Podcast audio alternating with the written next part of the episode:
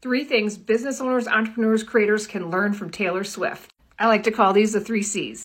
She has shown continuity over time. She is the same person when she was not making much money to the fact that she's a billionaire. We can all see that she's the same person. She shows continuity. We believe that she is who she says she is.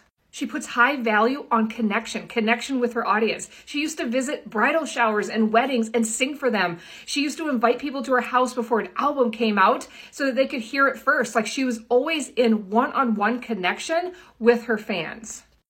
And number three, her creativity is authentic. She creates what she's actually experiencing, and her storytelling is what actually happens to her. And then we all relate to that.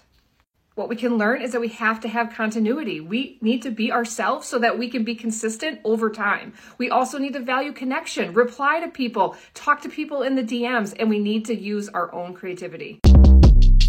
Shortcast Club